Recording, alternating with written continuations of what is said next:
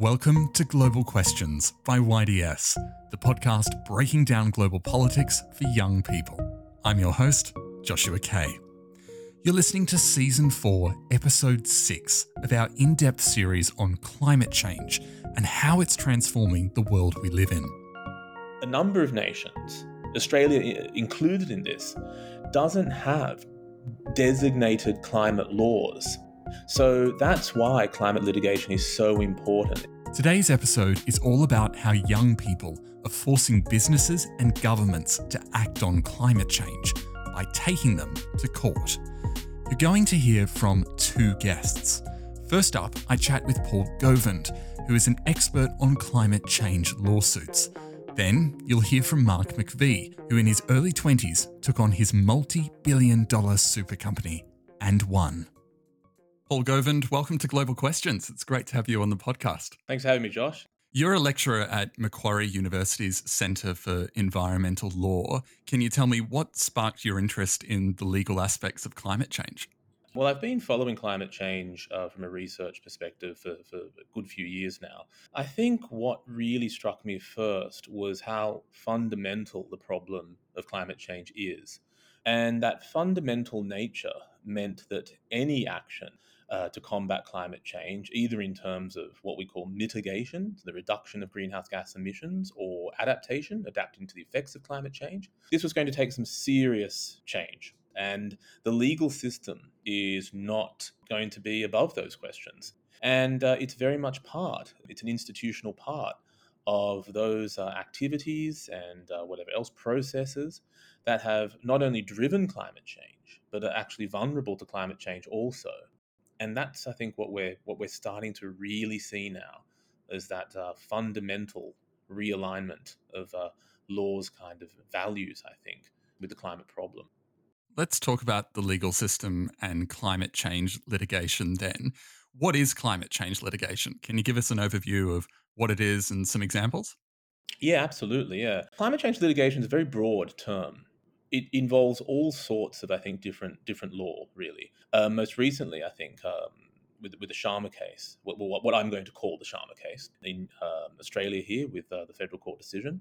What we're seeing there is the use of a tortious basis, a duty of care, um, as, as a sort of launch pad for climate uh, litigation.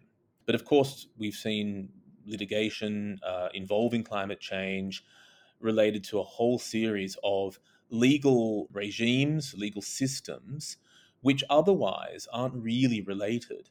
So we're talking corporate law as well. We're talking uh, shareholders pressuring corporations to disclose climate risk.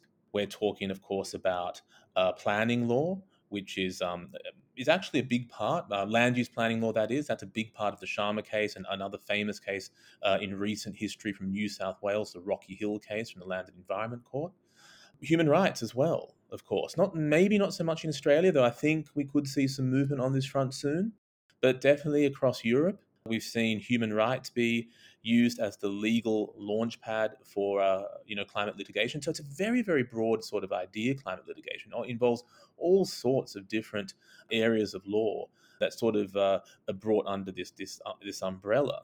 I think one of the reasons for that, though, uh, Josh, is that a number of nations, Australia included in this, doesn't have designated climate laws. So that's why climate litigation is so important. It's bringing together these different areas of law and applying them to a you know a, a very real climate present and climate future. We've got the second highest number of climate change lawsuits globally, second only to the US. Why do you think that is? Yeah, well, it's an interesting stat that keeps getting thrown up. I think one thing is that Australia lacks any, at least at the federal level, lacks serious climate legislation. There is no designated climate legislation in Australia at the federal level. I know in Victoria there's a there's a climate change act. New South Wales, though, there's again nothing really designated for this particular purpose. And I think litigation has been seen as a vehicle by which to fill that regulatory gap that's been that's emerging. So I think that could be a reason. Very well, could be a reason. Australia's legislation is is is so far behind the rest of the world, at least in terms of you know similar you know democratic capitalist sort of countries. And another reason I think is that Australia's international position on climate change has never really been terribly convincing. And we look at the, the current situation under the uh, the Morrison government, and it does not look particularly uh, promising. We can we've got a, a COP, a Conference of the Parties, for the um, uh, International Climate Law uh, Convention coming up at the end of the year, and Australia's position is is already being heavily criticised uh, by commentators within Australia and, and international commentators as well. So I think a combination, really, and, and the two points are related Australia's poor international standing on climate change and the lack of, I think, political and or politico legal leadership in terms of dedicated, designated climate legislation. I think these two factors have driven this this rise in climate litigation. So if it's being used to fill a policy gap, is it an effective method of doing that though? I mean, courts are usually an avenue of last resort, aren't they? Mm. They're used after people have suffered harm. So, does that reactive nature diminish the effectiveness of climate change litigation? Yeah, it could. I think, though, we need to be mindful, as I said earlier, so many different legal systems are being now brought under this broad climate litigation umbrella. But you are correct. In some respects, yes, the decision itself in a particular judgment really will it go much further? And that's always the question, isn't it? What is the broader regulatory effect? Does it just is it is it constrained to the parties in the in the case, or will it have a broader effect on modifying behavior? So yeah, so in some cases, probably not. It's, it's difficult to say. As you've sort of mentioned, climate change litigation is so varied and broad, and it's borrowing from all these other areas of law. And in that sense, it's arguably expanding those areas of law. These are arguments that haven't been put before the courts before. So, how are the courts responding to these creative and novel arguments? Are they suspicious of it? Do they push back against it? Yeah, that's a good question. I think we've seen a change. I think there were times when, say, 15 or so years ago, maybe a bit more, so 15, between 15 and 20, I think the argument was quite a, a novel argument, as you say, and one where I think the implications were um, were were treated with skepticism. I think. I think now, though, this kind of uh, what you call creative way of uh, looking at, at, at current existing law and trying to contextualize that law in a climate change constrained future, I think this has been received a lot more positively by courts. So, do you think it's likely then that we'll see more of these sorts of cases in the coming years? I think so, yeah, I think so. Um, I know that um, the Environmental Defenders Office, they've got at least three or four coming up this year. So, yeah, you know, I don't think that's a coincidence. I think, you know, potential litigators, be it uh, community action groups, be it shareholders, as, as we said before, they've all seen that the change is, is coming. There is an appetite for change, I think. Is it a durable form of action? Can these sorts of decisions be overturned on appeal? And in that sense, is government policy the preferable action here?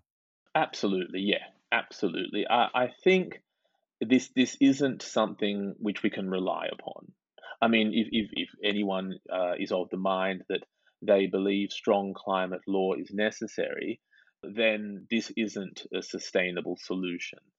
Even if there is a proliferation of, of, of, cases coming through all sorts of courts with, with all sorts of legal basis. Yeah, we there must be a legislated um, response to climate change. Now, I'm not, I'm not, sure if you're familiar with Member of Parliament Zali Steggall's um, climate bill. Yeah, you know, so that that's the kind of thing um, I think that that is needed you make a good point.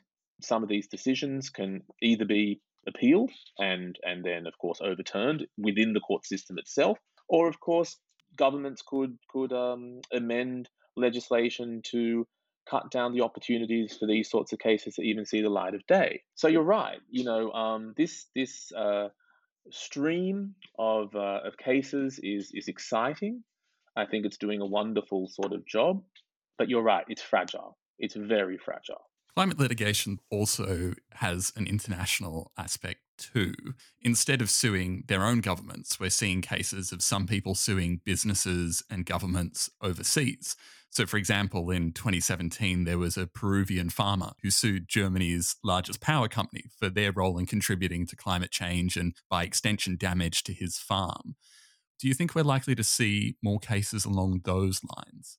Yeah, those cases are, are quite interesting. I think the next step, really, what we're going to see in in uh, climate litigation, and we'll probably see this in, in some other areas of environmental law as well, but particularly climate litigation, is arising what's called transnational sort of sort of uh, law, transnational climate law. And I think we're we're starting to see a little bit of this now in terms of the Urgenda case in the Netherlands having quite strong reverberations through the world again, I mean that that also had some tortious basis to it as well. Of course, there's the human rights angle as well. We're seeing, but that sort of case that you mentioned with the yeah Peru Peruvian farmer and um, the German company, will we see more of those sorts of cases?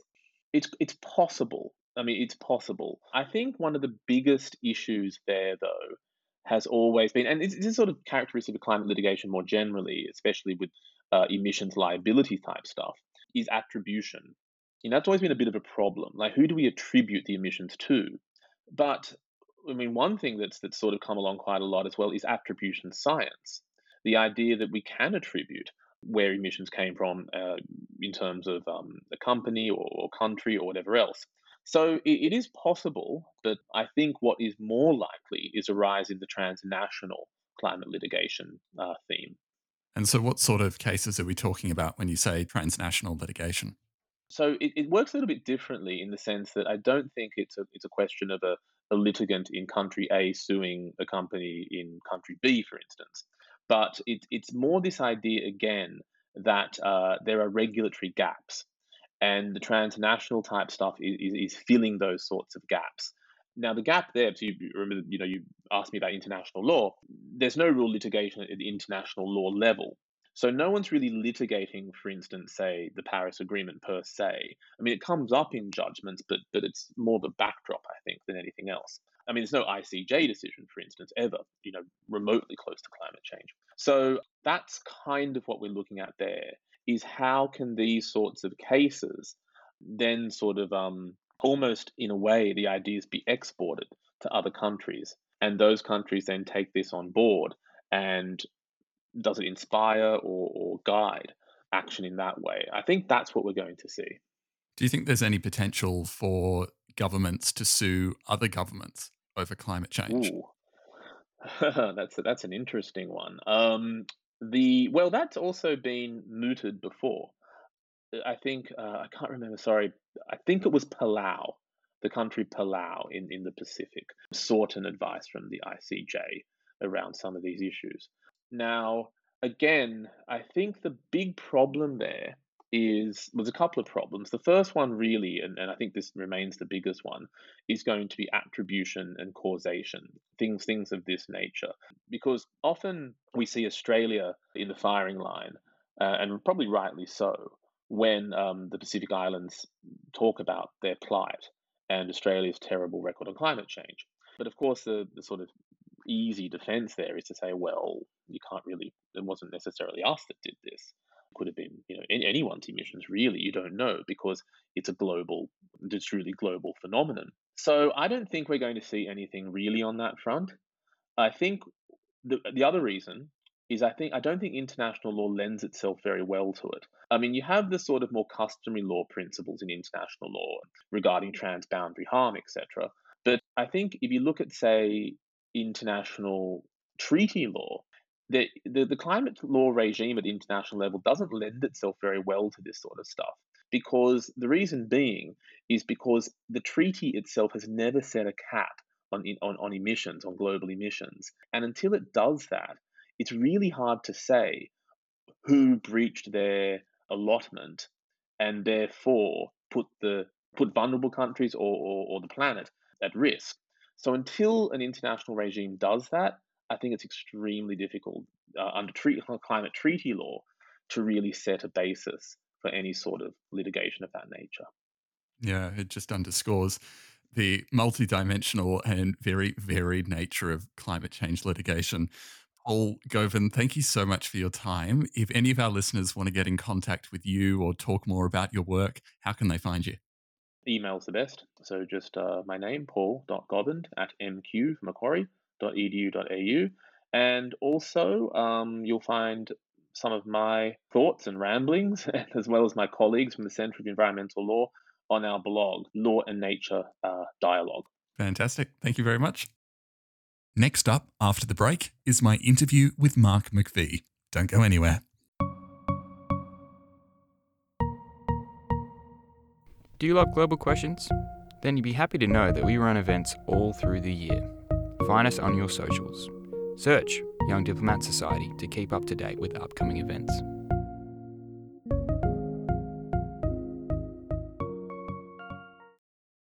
At the age of 23, Mark McVeigh launched legal action against his superannuation company, Rest, arguing it had failed to consider the effects of climate change when investing his money. And the case was described as a world first.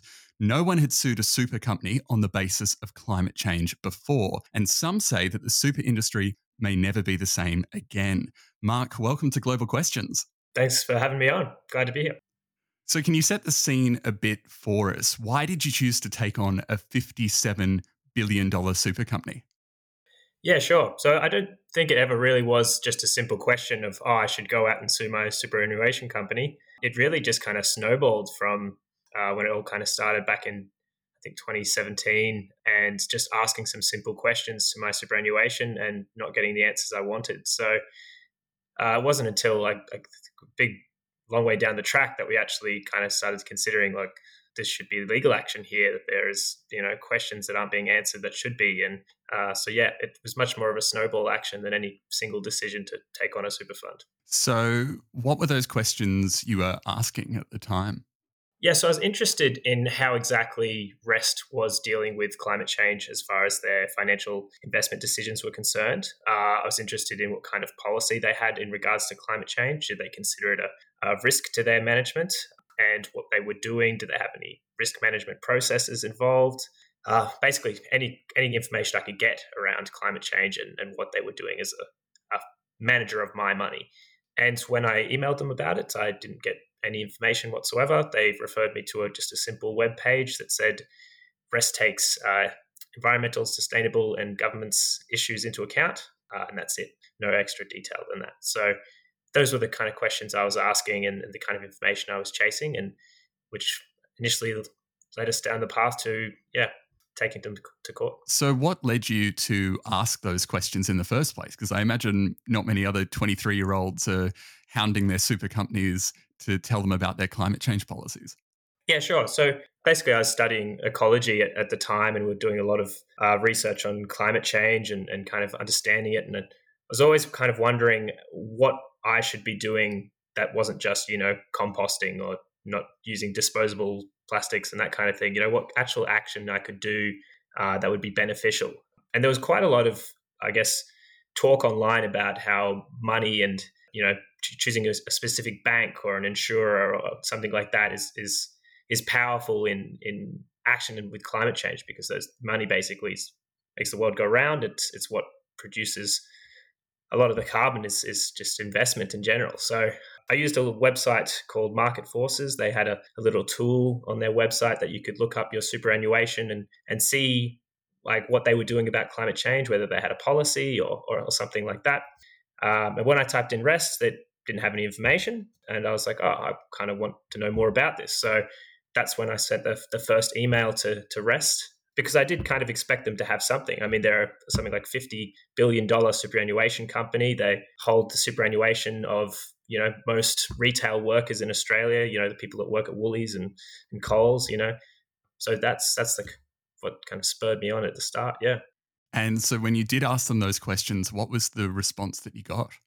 Yeah, like like I said, just a copy paste email directing me to a web page and I sent a few emails after that as well requesting information and basically just got the same answer back again. So yeah, but I was not happy and I think that's basically what ended up making this all happen is is basically my stubbornness to not not accept that answer and, and wanting to actually get some information out of them.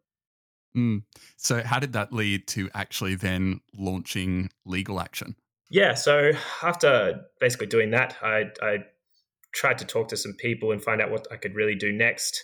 I ended up getting in contact with Market Forces, who directed me to Environmental Justice Australia, who put me in touch with a man called David Barnden. Now, David is a lawyer. He basically talked me through it and came basically to the conclusion that they should be giving me that information and that there was a case there for basically to, to take them to court and, and request that information through the, the legal process. Of course, we didn't want to jump straight to there. We, you know, we sent some more communication to REST, and uh, we tried to go through the official. I can't remember exactly what it's called, but there's a, official boards and stuff you can take issues with uh, the regulator. But in the end, the legal process seemed to be the best way forward, and that's the way we went. And so, how did you feel when that decision was made to take them to court? Was it daunting at all? Yeah, terribly daunting. It's it's it's terrifying. There's a, a lot of money involved, and uh, there's risk, and uh, all of a sudden, I guess there's uh, a lot of publicity as well. You're, you're, put in the spotlight for this this huge case, and it's uh, yeah, it's very daunting. All of a sudden, you you have to start talking to media, and people are asking you lots of questions, and all you're really trying to do is find out some information from from this company, and uh, yeah, it's it's it's getting bigger and bigger and bigger. And so, did you get much support throughout that period? Yeah, I mean, publicly, uh, people were very, very supportive of the case. You know, it's like a David always called it uh, a David and Goliath story of you know young kid taking on a big, big company, and people were generally very supportive of that. So yeah, it was great to actually hear people come up to me and say, you know, I, I, think what you're doing is very important and this needs to be done. And I've been thinking similar things. And yeah, it was it was fantastic actually. So I'm interested to know then what were the main legal arguments that you were making at the time?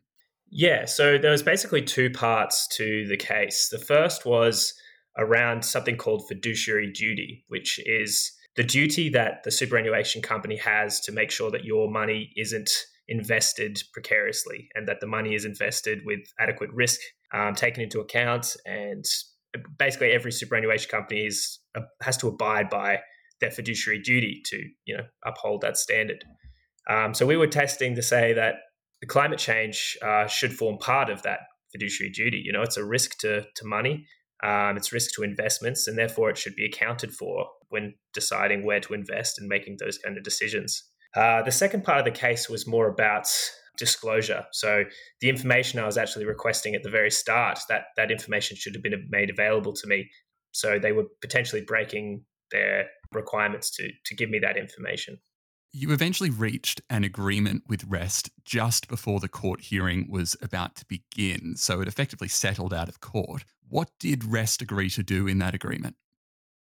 Yeah, so basically, the night before we would go to trial, they basically um, agreed to a settlement. And yeah, a bunch of good things came out of that. We rest declared a, a target for a 2050 uh, carbon neutral portfolio. They basically had a bunch of amendments to their climate policy and, and uh, new implements in there for disclosure, for um, negotiating with other investments um, and during, through the regulator they, yeah, also would be supportive of motions in certain uh, votes that happen with their investment companies. Uh, yeah, basically a whole long list of changes to their climate policy and the way they deal with climate change as a company and as an investor. So it was a, a great outcome. So, what impact do you think that agreement and the precedent that it set is going to have on the way that REST and other superannuation companies think about climate change going forward? Yeah, I mean, even as soon as we started talking about taking climate change to court and then serving them documents and that kind of thing, the regular start, it's basically been talked about all over the world as well. This isn't just Australian superannuations, it's other retirement funds. Basically, a lot of them start shaking in their boots, you know, like they're realizing that they are liable and you know their members might be taking them to court if they don't shape up their their policies and actually start doing something about climate change risk so the impact's been global. We've had people talk to us um, from all over the world saying the the changes that are happening in the companies over there and the companies in Australia as well. And I mean, just after a few weeks after Rest made their settlement changes. A few superannuation companies in Australia, I can't remember off the top of my head, but they, you know, announced 2050 targets as well. There's basically a, a cascading effect coming from this case that uh, superannuation companies are basically making huge changes now. The ramifications of the decision are really obvious when you look at just how much money is tied up in super, not only in Australia but globally. Yeah, it, it is a it's a hell of a lot of money. I mean, it's uh, can't remember exactly what it is in Australia, but at one point it was it was two point seven trillion in in super. It is just an unfathomable amount of money, um, and and making sure that that money is invested safely and you know without risk undue risk from climate change uh, it's going to make a, a, huge difference to to young people especially when they actually finally get to to access their super in when you know the impacts of climate change are well underway so now nearly a year on i'm interested to hear your reflections on the legal system and on the overall experience what did you learn about the legal system and the law throughout it yeah, it's it's interesting, uh, especially coming from like I'm not a lawyer. I, I'm not really interested in in the, the finicky detailed parts of law either. But from my experience, it I have such a respect for how powerful it is as a tool for change. But it is also very slow and it's very frustrating at times. Uh, you know, the case took a long time, and the, the, the process and the way it works is is not it's not speedy. But in the end, it's worth it. There's a lot of power there to, to implement real change. Uh, and I think it's been something that's becoming very popular, which is great. A lot more people are, are kind of starting these climate change related court cases. And um, I think it's, it's a great avenue of change that has, I guess, previously not been used as much um, as, it, as it probably should have been. So, do you think the fact that young people are having to rely on the courts to bring about change in climate change policy is a sign that the political system has failed when it comes to dealing with these risks? A hundred percent. It's these these court cases like would not really be necessary if governments and, and policies were actually put in place to, I guess, to make sure these things happened. You know, like uh, I think a lot of this movement to target the financial system as a means for climate change action it mostly bears out from the fact that government has been sitting there doing nothing for so long. Large large amount of effort is now going towards directly targeting companies and their actions because the government's not going to do it. So yeah 100% that that is that is the reason why this is happening. What message do you have for any of our listeners who find themselves unhappy with the way that companies or the governments are responding to climate change? Yeah, I mean, do exactly what I did. Contact them, send a message. Um, the more people that contact a company like that, it, it gets noticed, uh, and they have to have answers. It's it's really amazing how much just simple questions can can change uh, a company like that. Um, it's been shown time and time again. Like if you go to an annual general meeting of a large company and you sit there and you ask questions to the board of directors, which any shareholder can do about climate change, it has a huge impact on that company. All of a sudden, these directors have to actually educate themselves on climate change and be ready and be able to answer these kind of questions. So it's it's the same kind of thing. If you're sending these these questions and you're, you're demanding answers from companies, they'll have to actually answer at some point. My other advice, obviously, would be to join join an organization. There's a whole bunch out there that all do meaningful action and target uh, companies and, and that kind of thing. You know, there's Market Forces, there's 350.org, there's uh, the AYCC. There's there's a whole bunch of different organizations out there that are all doing meaningful work uh, and always would you know need more people to to help that fight. So that would be my advice. Yeah. And so, how has the experience overall shaped and changed you? Has it made you um, decide that you want to do more in the climate change space in the future? Yeah, I mean, it's a battle that I think I'll never, never be able to give up on. I'll be doing it for the rest of my life, you know. And yeah, it's it's a tough one. It's it's sometimes it can feel very hopeless. I mean, especially with the kind of work I do directly in the environment and and seeing what the I guess the actual on the ground implications of climate change are. But I'm still very hopeful that the young people today are, are really impassioned um, about it. And there's a lot of meaningful work going on. But there's still a lot of work to do. And I'll be continuing that for a long time. Fantastic. Mark, thank you so much for your time. It's been fascinating to hear about your experience. We appreciate you coming on the show. No problem. Thank you very much. Thanks for listening to this in depth episode. Make sure you follow Global Questions on Instagram and check out our website too, where you can leave suggestions and feedback. All the links are in the episode description. We'll see you next week.